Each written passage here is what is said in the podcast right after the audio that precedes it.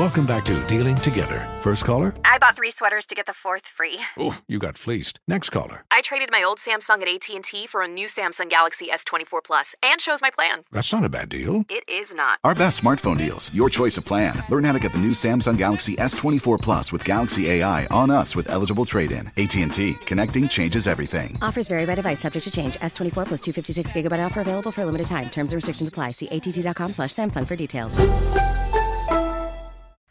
Is Instant Replay on Sports Radio 92.7 WFNZ, featuring the best of the best from today's conversations, observations, and ruminations. Because great radio is still fresh the second time around. Earlier today on the Mac and Bone Show. So much to ask our next guest about, and you can read all about it in Every Shot Counts, the brand new book by Carlos Boozer, who, by the way, on top of it all, is now a great analyst on the ACC network as Oh, well.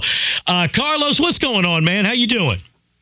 Great, guys. Thanks for having me on this morning. Hey, man, what uh, the, we we played the audio of the of we the, just pl- we just played your entire career for about three and a half We, minutes, yeah, and we had a talked great ev- time. We Yeah, I did. talked everybody through your whole career. We started with the audio of Jim Nantz calling the national title. Man, you had to, you had some urgency in that comeback with the broken foot. Um, what was it like? What was that whole experience like? Where you there had to be a time you feared I'm not going to be able to play in March Madness on this great team. What was that whole thing like? And then you come back and, and, and cut down the nets. It had to be one of the most special times, right, in your life. Yeah, absolutely. I mean, we had a hell of a season leading up to that. Then I got a hairline fracture in my foot and had to go see the doctors. Obviously, nobody, no athlete really wants to get hurt in, in a time where you guys are rocking and rolling and we're, we're chasing the championship. But you know, I trusted my team, trusted my coaches, trust, trusted my doctors, worked my butt off to get back healthy. And then I learned so much about our team that we had more depth than we thought. You know, coach decides to switch up how we're going to play. He throws Casey Sanders in the mix. And wow, did Casey shine? Like we went undefeated the rest of the way, didn't lose the game, uh, marching our way to a, to a championship. And we switched up how we played. We started playing more like the Phoenix Suns, a little faster, uh, pressing full court, doing different things. Casey was blocking shots, rebounding, catching alley oop dunks, and and we realized that we were deeper than we thought we were. Carlos, do people kind of forget in total how crazy that, that series of events was between you and Maryland back in 2001? Because we always see the crazy comeback at College Park, but then Right. you broke your foot against Maryland in the return game, right? Late February.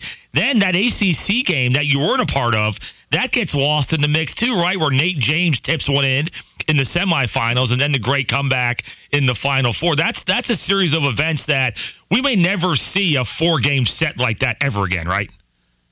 Yeah, it was incredible. I'll tell you, the three years that I was in college, Maryland was our was our biggest rival. I know that obviously Duke Carolina always going to have its its glory and its time, but us in Maryland were always in the top five, top ten all three years we were in college. And that particular year in 01, 2001, we played them four times, like you said. Nate James has a huge tip in one of our senior captains in the ACC championship, ACC tournament. And then we're down 22 Yeah. in the semifinal game in, in Minneapolis. And we get in the huddle, and Coach K says, listen, we're going to win this game. Just like we beat them up in College Park, we're going to win this game too. And if you look at the matchup, right? Juan Dixon, Steve Blake, Terrence Morris, Lonnie Baxter, Chris Wilcox, Chris Duhon, Jay Will, Shane Battier, Mike Dunleavy, and myself, we were evenly matched. And I think the, the the X factor was Coach K. You know, he had been through, which he was on most games. I'll tell you that. Yeah. He was our X factor in most games, but he's been through so many different scenarios and so many different uh, tournament games and March Madness games where it was everything was on the line. We had ultimate belief in him. So when he came in that huddle, and we're getting our butt kicked for the first ten minutes of that game, and he goes, "Listen, we're going to dominate the next thirty minutes of this game." And we cut it to ha- we cut it to eleven at halftime, and then we took over in the second half.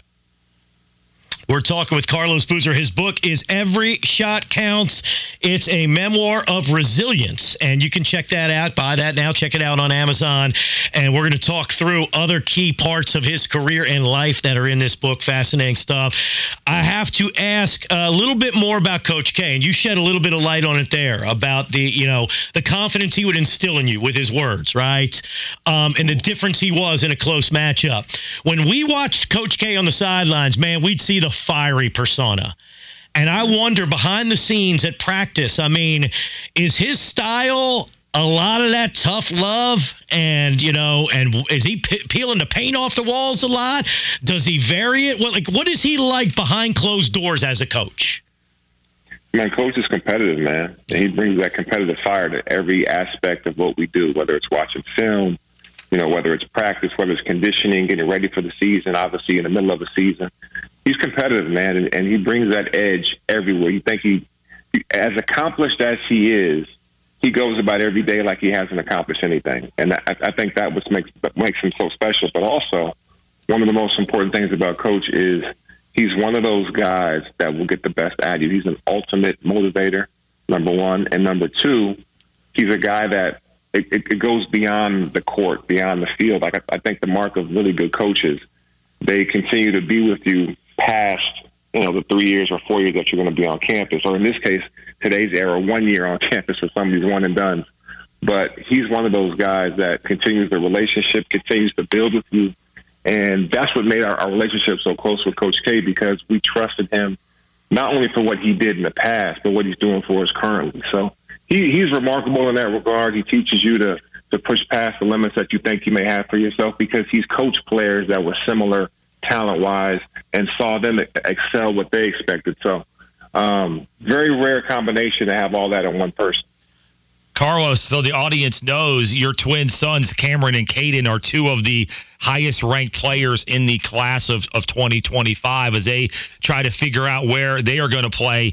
What's it been like for you on the other side of this to watch recruiting from the parent side as opposed to when you were highly recruited out of Alaska to Duke?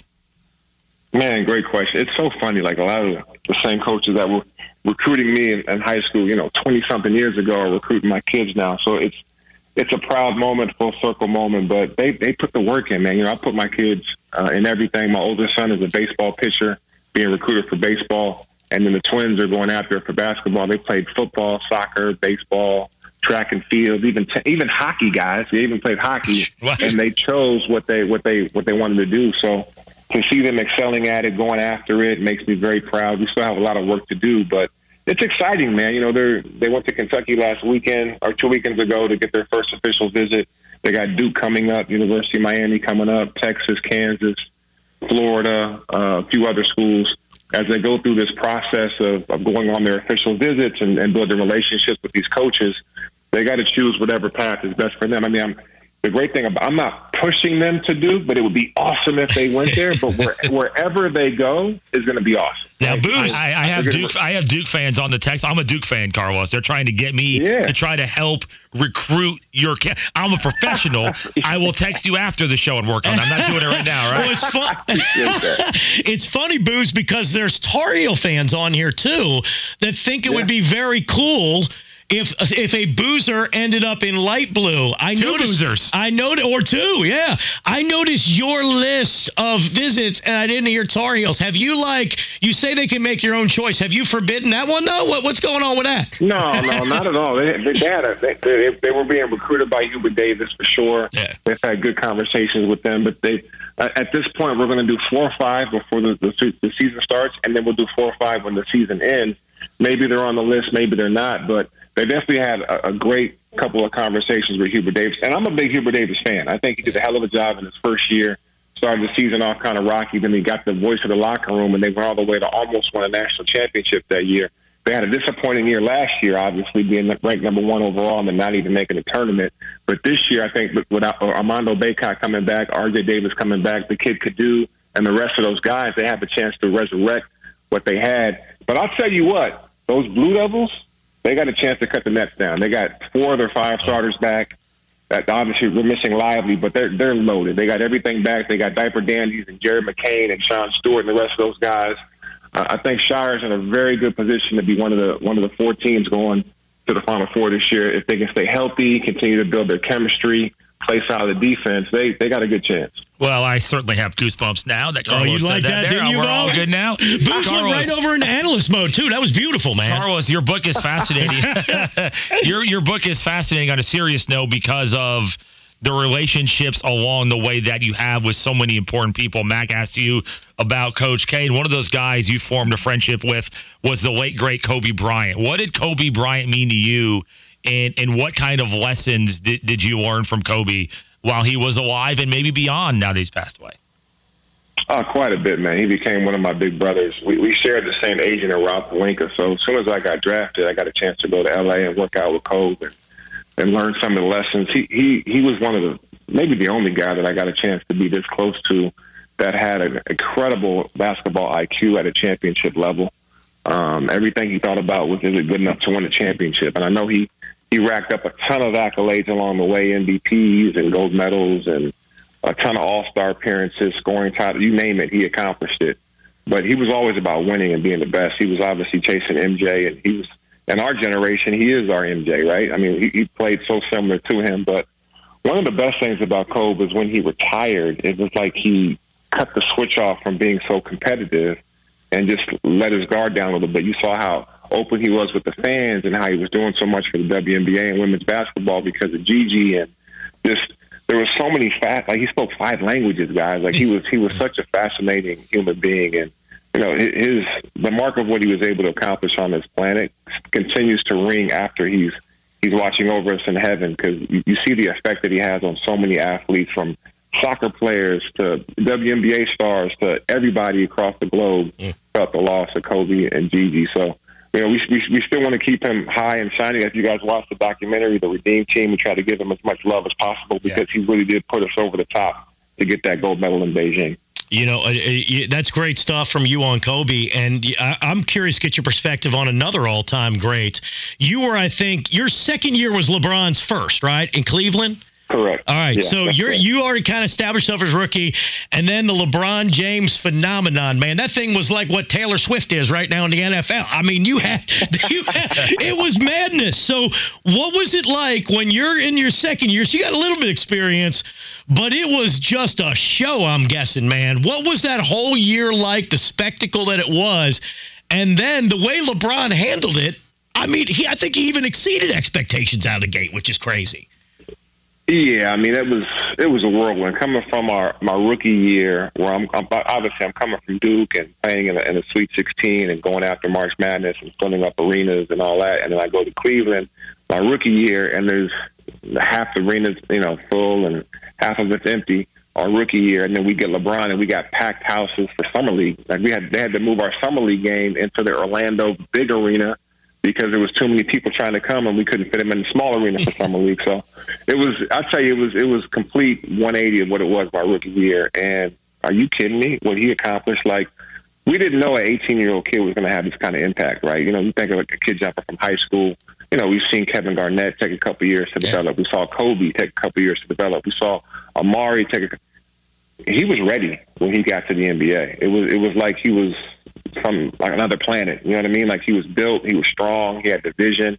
I thought his best asset was his passing ability because he obviously he was six eight, fast, athletic, but his vision he would lead you and the ball would be in your hand before you know it while you're finishing the shot. It was it was remarkable. And then, oh by the way, he could score whenever he wanted to, right? As you see, he's the leading scorer in NBA history.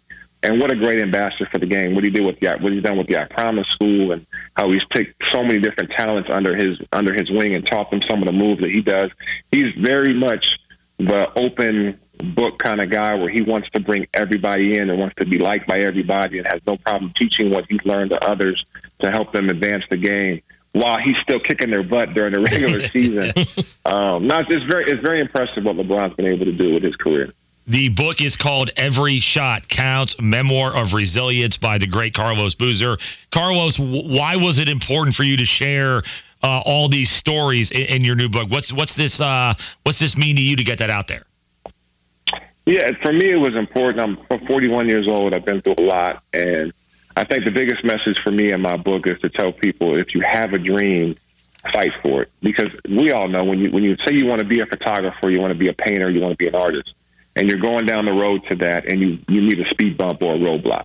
You know, what do you do? Do you fight through that roadblock and keep going, or do you stop and decide to pivot and do something else, right? And so my in, in, in this book, I'm telling stories that happened in my life in real time where I got hit with a roadblock or, or childhood trauma right off the bat with my best friend being killed when I was six years old in D.C. and then we all moved to Alaska to to when I was in seventh grade. And the teacher goes, "Hey, what do you guys all want to do when you grow up?" And I'm like, "I want to be in the NBA." And she tells me you need to lower your expectations and that you probably work at the gas station or you probably work at the local supermarket. Jeez. Oh, and I'm coming from I'm coming from a household where my parents allowed me to dream, to be a dreamer and, and go after my goals, and they encouraged me to to chase my dreams. And so I tell my seventh grade teacher, I said, "Well, I'm not going to do that." I decided to not listen to my seventh grade teacher and keep fighting for my goal and go forward instead of being discouraged.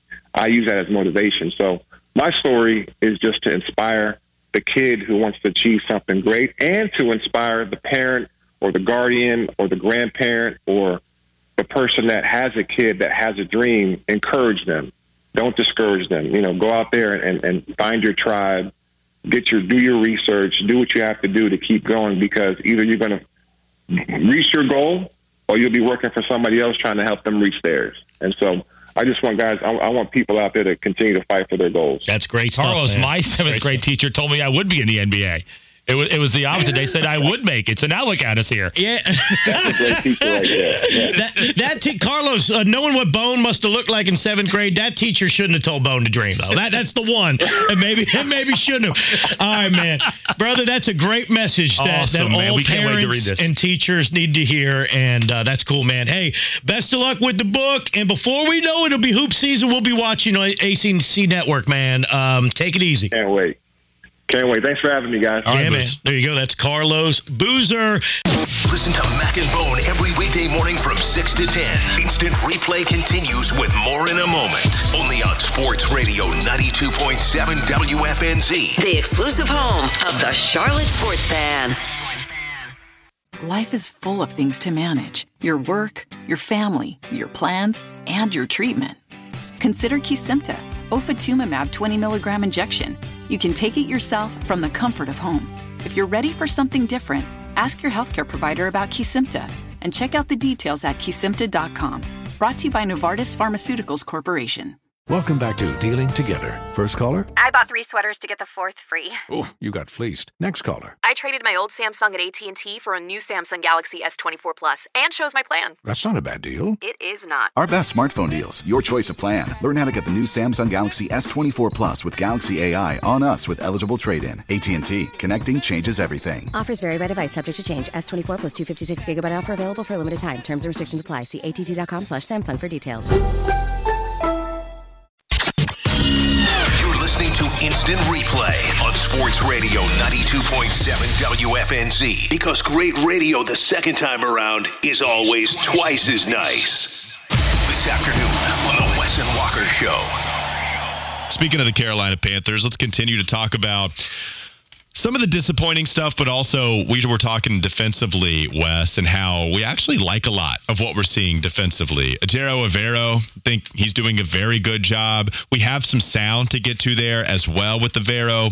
Maybe the running game or the lack of being able to stop the run has been a little disappointing. Mm-hmm. Avero did talk about how they need to get better stopping the run. It has been an issue so far. Here's what the coordinator had to say. We need to play better. We need to play better. Um, you know, I think some of that could be schematic, uh, things that I can do better. Um, and then we just got to play to run better. And so um, that's the challenge, and uh, it's going to be very evident this week. All right, so that was really enlightening. I asked, how are they going to play better? And he said, we need to play better. So uh, I think they have it all figured out as to why they're going to be able to do that. I think this is something we were a little worried about. Odd man front, Derrick Brown transitioning, where DeShawn Williams, Shy Tuttle, those guys going to be big enough in order to stop the run. So it, they've not been great against it we're also not looking at this defense and saying it's been atrocious because of their inability to stop the run. But are there ways they can get better from you watching the Panthers, Wes? Is it a, is it a point of Derrick Brown eating up more defenders? Same thing with DeShawn or, or even a Shy Tuttle who's out there, as we mentioned. Is it the linebackers making better plays? Shaq Thompson not being there? What are some of the answers you're looking for? Uh, man, it, it's so we're getting enough of a sample size to get a feel for what this defense is, man. But it comes down to basically fundamentals. It's not like you know you can go tell a guy, hey, you need to be able to take up more blockers or do this or do that. It's just guys playing their assignments to the best of their ability, and then their natural ability will take over. And so Not everybody that they have on this defense is a difference maker. Uh, you really probably, unless you are a diehard Panthers fan, you can't name uh, many Panthers outside of some of the, you know, the big ticket guys, the Burnses, the Browns, and things of that nature. And so you look at the rest of this crew, and then a three-four defensive line, you're really not supposed to know a lot of these guys' names. Yeah. I mean, they're going to be there to take up blockers so that the linebackers can be the star of the show for the most part. And so when you look at Shy Tuttle and DeShawn Williams, they'll pop up every now and again. But it's not like these are guys that offenses are coming in and fearing what they're going to bring to the table. Uh, KGH has come in. He's a good coverage linebacker, but he's not going to decimate anybody's running game or just really be a real menace behind the line of scrimmage. Secondary's had so many injuries, it's hard to know what you're going to get there. So uh, I think it just, when you have a defense with guys where you know where your weaknesses are, all guys can do is just play assignment sound football, and it sounds boring. That's really all you can ask for everybody to do is just try to play the hell out of their assignment and let the chips fall where they may. Well, and if you look at some of these other players that we wanted to highlight, let's go to the secondary. We can even possibly talk about their ability to stop the run. How about Jeremy Chinn? Jeremy Chinn, if you look at Pro Football Focus, he's grading out as the 32nd best safety out of 87 measured. So top half, not phenomenal, but we saw him make a play in the backfield against the Minnesota Vikings. And clearly his best game against uh, the Vikings. Yeah, so close to the line of scrimmage. See him making plays there. That's been the narrative surrounding Jeremy Chinn's you know early career so far. Do you think more good things are to come for the guy that finished second in the Defensive Rookie of the Year voting when he was a first year player? Well, I think too, what you had to be encouraged about about that was his coverage grade was an 86.4 against the Vikings, and I think that's something that you have to be excited about when you look at this uh, young man and what he's done, and then when you look at the totality for the season. I mean, he's playing pretty decent football. I mean, he's I got agree. a 70 grade, he's got a 70.8 coverage grade, and some of those are some of his better marks from what he's had. You looked at the blitzes they had him with the injuries uh, that have occurred in the secondary, so he's going to be a guy that's going to get a lot of burn. And so I do think that this could be the start. I'm not saying he's going to come out and turn into a Hall of Fame all of a sudden, but this could be a guy that could end up flashing more times than not when you look at the reps that he's going to get with the injuries that are in that secondary. They're going to need him to be a playmaker. And so I think Evero, we showed, he showed some of the ways that he can be used on Sunday when he got that big sack, came through perfectly timed blitz and was able to get right back there and make a play. So uh, I think that definitely he could be a guy that this defense could look to and could make some plays. Wes, I think the more snaps Chinn is in coverage, the worse he'll play. I, I think if you give him 15, 20 or less, then he'll play better because I, th- I think it's just the more you add up to it, that's where he struggled really throughout his entire career, in my opinion. We, we like him being physical at the line of scrimmage. He had 30 coverage snaps against Seattle, by far his worst grade. But you're talking about 17, 13, and 10 in the other games, and he played a lot better in coverage. So the more you accumulate his snaps away from the line of scrimmage, as we've talked about a lot, like the eye test is bearing out when you look at traditional stats, when you look at the advanced stats. I I think Jeremy Chinn, even if you don't expect him to be among the better safeties in the league, like we thought there was a chance for him to be after his rookie season, still a pretty useful football player. And who knows if that means that he's going to be a long term Panther based on what kind of deal he's seeking, whatever, right? But I still think he's a useful football player for this Panthers team. And I think we did see him give you some nice plays against the Minnesota Vikings, whether it be rushing the passer, sending him on a blitz, being able to tackle in open space. You know, the run defense hasn't been phenomenal for him, but also I think he is a guy that isn't afraid to be physical, at least. That's one of the things you like about a Jeremy Chinn. So hopefully he can continue that. And then Sam Franklin, right?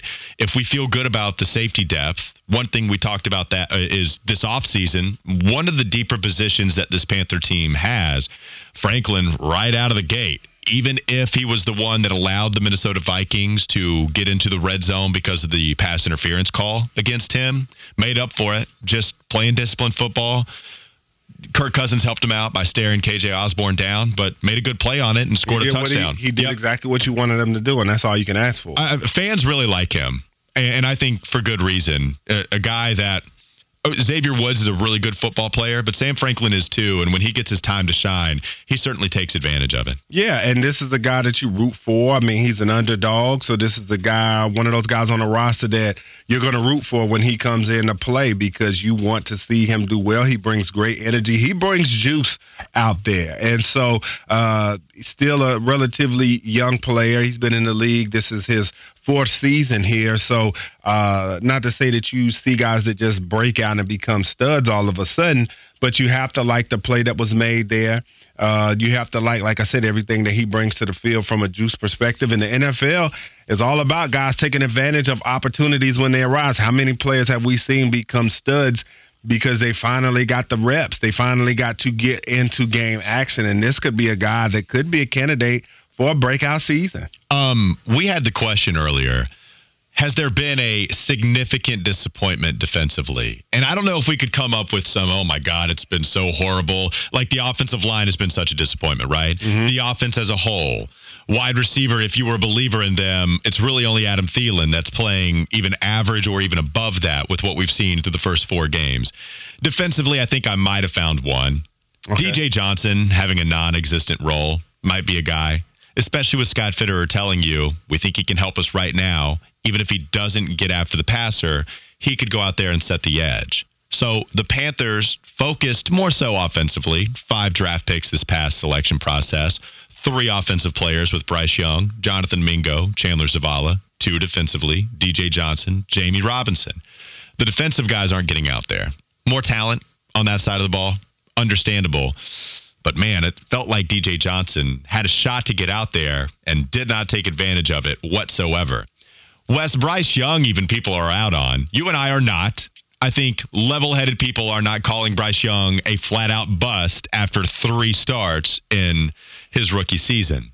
But what is the potential of this draft class being a bust everywhere else outside of Bryce Young as the number one overall pick? Well, uh, things aren't looking fantastic right now, but that comes down to your player development. But when you look at this class, I mean, Bryce Young obviously is the crown jewel, and he's the guy that uh, you're going to look at for your future. He's your franchise quarterback. But Chandler Zavala, I've already said it. I don't like to jump the gun too much on rookies, but he is I think they missed on him. So you have to just call it what it is.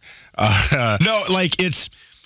I'm with you. I, I hate writing somebody's career after a few games, and and maybe it's still a little too early. But if there's ever a player to do that, yeah. then it might be somebody that gets off to this well, kind of start. hit the panic button, no, mm-hmm. no doubt about it. And then you talked about DJ Johnson been nowhere to be found. Jammie Robinson has two tackles on the season. Haven't seen much from him. So yeah, this is a class. I mean, you already know the margin for error when you have a full allotment of draft picks, whether you have seven or what. We've seen well over half of your class is going to miss. That's just the way the law of averages in the NFL. So when you think you only get five draft choices, that cuts your margin of error down that much more. Um, we did have a text coming in from 704. I think DJ Johnson not getting out there has more to do with YGM actually playing better this year. Could be. Which is Could a be. it's a good point. I think yeah, a little bit of a saving grace for DJ Johnson not getting out there because at, at least it allows somebody that was close to a first round pick in YGM starting to realize his ability, playing better with a different defensive coordinator, which is very odd, by the way, because we thought YGM was going to be the odd man out. We thought he was going to be the one that struggled the most with this odd man front, despite Evero bringing multiple defense. And he's the one that stepped up I mean, even I mean, even in this offseason, we didn't hear much noise from YGM. Yeah. Everything pointed towards him being a complete bust, not going to be helping this football team. But that's not been true. I think that's a good point from 704. Yeah, and I think though too, if DJ was out there, you know, just smashing folks like that and just being a, a dominant force or looking like a guy that basically, I'm saying if he was forcing his way on the field, I think we would see him. Uh, I think even with YGM doing what he's doing, I think that uh, Ejiro would cook up some packages to get him on the field. So I think it's a little bit of a mix, probably some guys emerging, and then him being, even if he's playing decent, him still not being quite what they want. Because I think if you got a guy defensively, especially we read off the numbers, and he's not. Um, you know, we, we looked at the numbers, and so if this defense was among the top 10 in the league, okay. But this is still a defense that is still struggling in some areas, and I think if he could help, they'd get him out there to help. Uh, DJ Johnson did play in this game, by the way, against Minnesota. Did have six total snap counts, three against the run, three against the pass, and did have an assisted tackle, but still a very small sample size. I think in the spirit of the conversation, DJ fits the bill, what we were discussing. Um, Jammie Robinson also not getting out there was always going to be a lot harder for him, especially when we liked the safety depth. So could be a situation where Jamie learns once a time once it's time to pay everybody, you pick and choose who you want in the back end, and Jamie could be a depth piece there. So would be interesting. Yeah, it's still early for me to say. It's yeah, of course it's early to say that everybody else is a bust outside of Bryce. Jonathan Mingo going through concussion protocol always felt like a little tiny bit of a project. And Mingo as well. I, I, forgot to add him in with the class. Yeah, M- Mingo, a little bit of a project. I, I think we knew that. I think when we talked about him being involved in today's offense in year one, it was all about manufacturing some snaps for him. You know, giving it to him on handoffs, eh, maybe some kind of hybrid Laviska role where you send him on crossers and just allow the YAC to do the work for him. They've thrown some slants to him. For me, the the reason that I, I'm not crazy disappointed with Mingo. I feel like a lot of his mistakes are very I'm a young receiver trying to figure it out in the NFL type of stuff and it's not necessarily ability to me. I, the drops are concerning, but also we saw it with Ja'Marr Chase when he was in the preseason, right?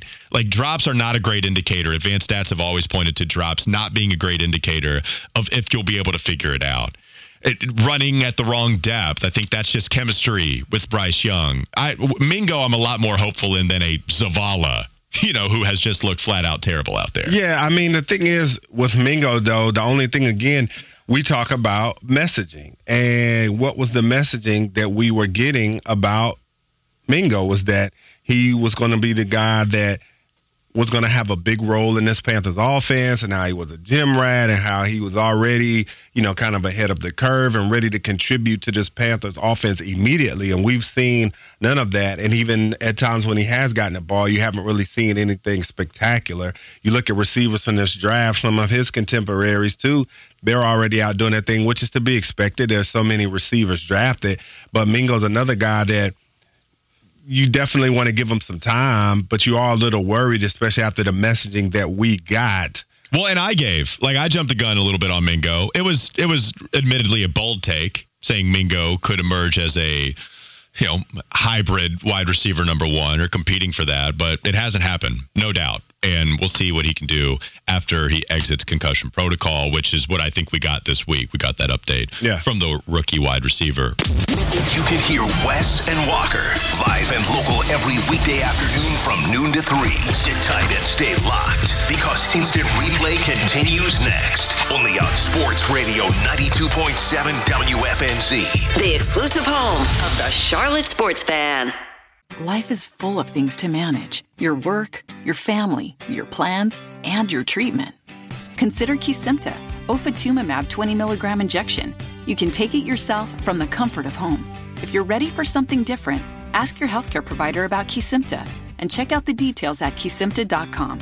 Brought to you by Novartis Pharmaceuticals Corporation. Welcome back to Dealing Together. First caller? I bought three sweaters to get the fourth free. Oh, you got fleeced. Next caller. I traded my old Samsung at AT&T for a new Samsung Galaxy S24 Plus and chose my plan. That's not a bad deal. It is not. Our best smartphone deals. Your choice of plan. Learn how to get the new Samsung Galaxy S24 Plus with Galaxy AI on us with eligible trade-in. AT&T. Connecting changes everything. Offers vary by device. Subject to change. S24 plus 256 gigabyte offer available for a limited time. Terms and restrictions apply. See att.com slash Samsung for details.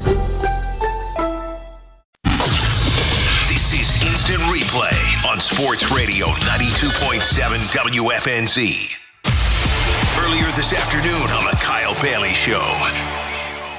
Let's bring in longtime NFL linebacker, always a Gamecock with a dash of roll tide, and a radio host. Middays down in Tuscaloosa, Alabama. The pastor of pain, Corey Miller's back with us on the Body Works Plus guest hotline. Pastor, what's going on today?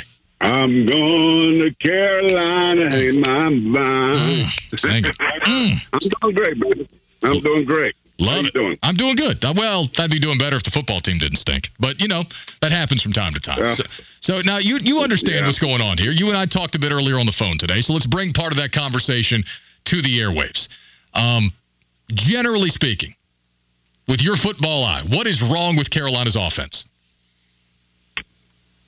Oh, well, God, I wish we had three hours. But, I mean, the abbreviated version would be, as I say uh, ad nauseum, offensive line play, putrid, stink, terrible, been that way for years, hasn't been fixed.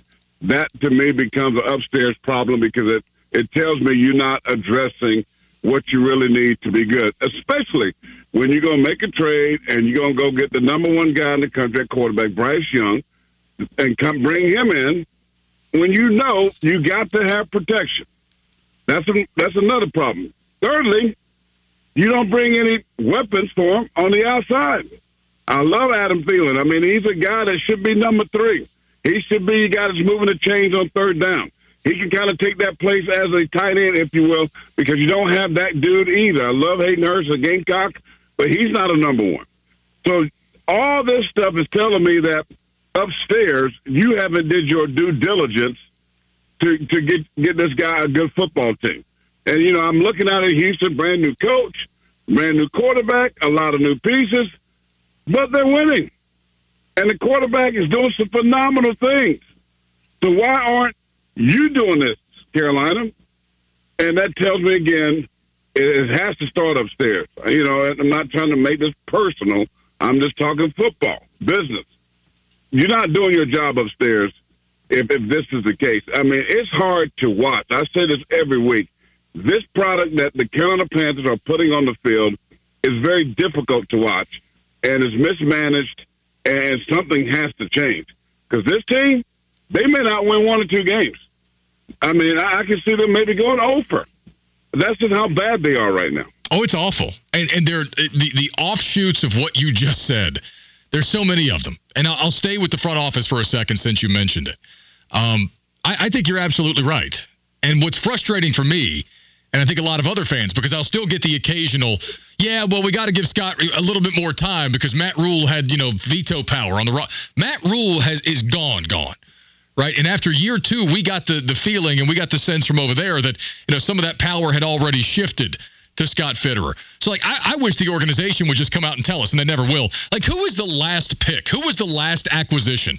That we can attribute fully to Matt Rhule, so that we can start, you know, evaluating this general manager. Corey, you know what I'm saying? Like because they, we keep Right, getting the right. well, Matt Rhule, Matt Rhule, Matt Rhule's gone. How am I supposed to evaluate this general manager on his merit when people keep jumping back and saying, "Yeah, but Matt Rhule, but Matt," I don't care anymore. I need them to start putting players on the field that can play. Corey, this organization is responsible for the fewest number of players drafted onto the NF into the NFL than any organization in the league. You can't ke- keep just screaming Matt Rhule and expect everybody to be okay with that.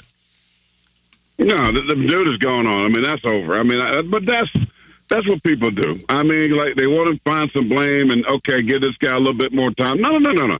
You have the ability. They had all this money at their disposal. They could have done some some really nice things. I mean, to to help this young man play quarterback, and he is not the problem. He is not your problem. This dude is an asset if you get him the right help. I mean, it's it's unbelievable to me, and I just, I mean, I, it is the front office fault. It's Scott Fitterer and whomever else is involved. In my opinion, that that this is not right, and and you're not doing your job. You're getting paid a lot of money to to to give the fans a lot more than what you're putting on the field on Sunday, and it's ab- absolutely atrocious. I mean, it's like this this team couldn't beat one of the better college teams. That's how bad they are. I mean, it's horrible. So should Frank Reich give up play calling? Because I'm of the mind that he should. Um, and, and let me say one more thing about that because you know they had that that egregious clock management error at the end of the first half where they Yeah. burned 20 seconds with two timeout for two timeouts for reasons that no one can figure out. Um, we've seen guys try to call plays as head coaches before. It rarely works out. And a Frank Reich disciple up there in Philadelphia, Nick Sirianni, whose team was just in the Super Bowl, he tried to call plays as the head coach up there when he first got to Philly, and it didn't take long for him to realize that he couldn't do it, and he handed that off to Shane Steichen. Is it time already for Frank Reich to give Thomas Brown play calling duties? Absolutely, I think it's overdue. Uh, I mean, it's just hard to do. It's hard to handle all of your duties and try to call plays at the same time, especially at this level. Give that, you know, give it to somebody else. Yes, you can be in the meetings. You can, you know, do whatever you need to do, help game plan, but let the man call the plays. Let him run, be the head coach of the offense. And right, because what we're seeing right now is just it's bad, and then there's excuses, and it's we're close, we're close, and I'm so sick and tired of hearing that we're close. You're not close because if you were close, you would have tipped the scale already of being better. So, you know, Mr. Brown has, I think, earned the right to call plays, earned the right to give them a little bit of, of a boost, and let him just be the CEO and manage his football team. I love Frank Reich. Frank Reich is the most amazing dude that you would ever want to meet. Good man, a godly man. Yes, you know, I, and I have nothing, nothing negative about that. I love who he is as a man. But right now, as a coach and slash offensive coordinator, not good at all. And I don't know why at this point, because right now, pretty much you're not going to make the playoffs. Why wouldn't you do something different? Why wouldn't you change? Why wouldn't you try something fresh? Maybe that's going to just inject some energy and some more positivity to your players. And so, to answer your question, absolutely yes. I think he should move out the way and give that job to over and, and, just kind of be a head coach. Yeah. Uh, real quick, I had a text to write in to say, are y'all seriously saying we look so bad we could go over? We are not good, but we've been in games and this dude isn't wrong, but the Bears and Broncos are actually getting beaten every week by a lot. I, I don't think Corey's not predicting that we're going on, like defeated because no. that's that's hard to do. Like you have to be historically bad to lose games or to lose every game but it doesn't look like they're going to win many right now. And speaking speaking of the Broncos, speaking of the Broncos, I got to bring this up because I'm seeing some reporting out of Denver right now, and this ties back into you as a a, Tuscaloosa radio host these days. Uh, Benjamin Albright is reporting that uh, the Panthers are sniffing around Jerry Jeudy out in Denver. Nine, oh, yeah. yeah, nine career oh, touchdown yeah. passes for Jerry Jeudy. Kind of an up and down career. Dealt with some injuries. Missed a lot of time in 21. Uh, what do you think about that? I mean, I, does Jerry? They, they, by the way, they reportedly want like a second or a fourth or a third for him. Like, does that make sense? Yes. Okay. Because Jerry Jeudy, you know, played with my son. This guy, and I've seen a lot of him. He's one of just like we talk about Calvin Ridley. You talk about route running. You know, he's not going to be the four three guy that run be a deep threat. But man, this guy is really nice when it comes to running routes, uh, getting open, getting separation. Because think about separation. When people say that word, they're, they're thinking I'm just running past somebody. You know, I'm Randy Mossing them. We're talking about creating separation in, in running a dig route, running a curl, somebody that can come out of the breaks and get that just, you know, in NFL, you don't need that much separation. NFL quarterbacks should be able to fit balls into tight spots. So this guy's a great route runner, got great hands, had some issues up there, became very frustrated in Denver, rightfully so, because they got stuff going on there. But uh, I think for a third round pick, absolutely, this would be a win. And I think he'd give you a dude the, the, the, the relationship with Bryce and they know each other. I think it would be a really good deal if they can get that done for a third round pick. Now, I wouldn't go second. I wouldn't go first, second. Nah, he's he hasn't done enough for that. But third, fourth, I'm in that game. All right, we got Corey Miller, the pastor of pain, decade in the NFL as a linebacker, always a Gamecock with a dash of roll tide. He's with us on the Bodyworks Plus guest hotline. Uh, let's pivot here for a couple of minutes because I do need to know what you thought about uh, uh, your boys up in Knoxville this past weekend. Gamecocks went to Tennessee and uh, they lost by double digits. And it wasn't that Milton Milton didn't slice and dice you. It was the Tennessee running game that did most of the damage. How, how disappointed were you in the Gamecocks in that one? Well, I, I had South Carolina losing the game honestly because you know they, they're so banged up. KB they beat up at offensive line. They're playing a lot of true freshmen in critical positions. Um, you know, Spencer is balling out. Uh, Legette's balling out. They don't have really a, a third, fourth guy receiver, the running back. I love the the kid from Newberry who transferred in. Uh, actually, one of my friends, a scout from Buffalo Bills, told me that this dude was better than Marshawn Lloyd, who transferred out to Southern California. He's showing that he can be a really good running back. Defensively, I'm. This is where I'm really disappointed.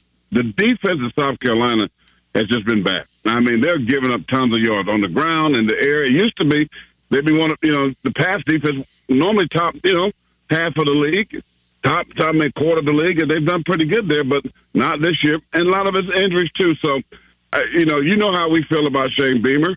I think he got the right stuff. But right now, man, this team is not built to have the depth that they need to compete, especially on the road. Tennessee want to pay back on that 60 piece. And they, they hung in there for a little bit, but then it just got it got sideways. But hey, Tennessee is a good team. They're not a great team, but South Carolina just banged up and beat up. And right now, man, this bye week came at a crucial time for them. Hopefully, they can get healthy and and see what they can do. But right now, they're trending in the wrong direction uh, trying to make a bowl game because the schedule does not get any easier. Hey, Corey, I'll let you go on this. I've kept you too long as it is, but a, a listener wanted me to ask you this question, and I should, given that you were a former NFL defender yourself. Um, Brian Burns didn't get the contract that he wanted this offseason.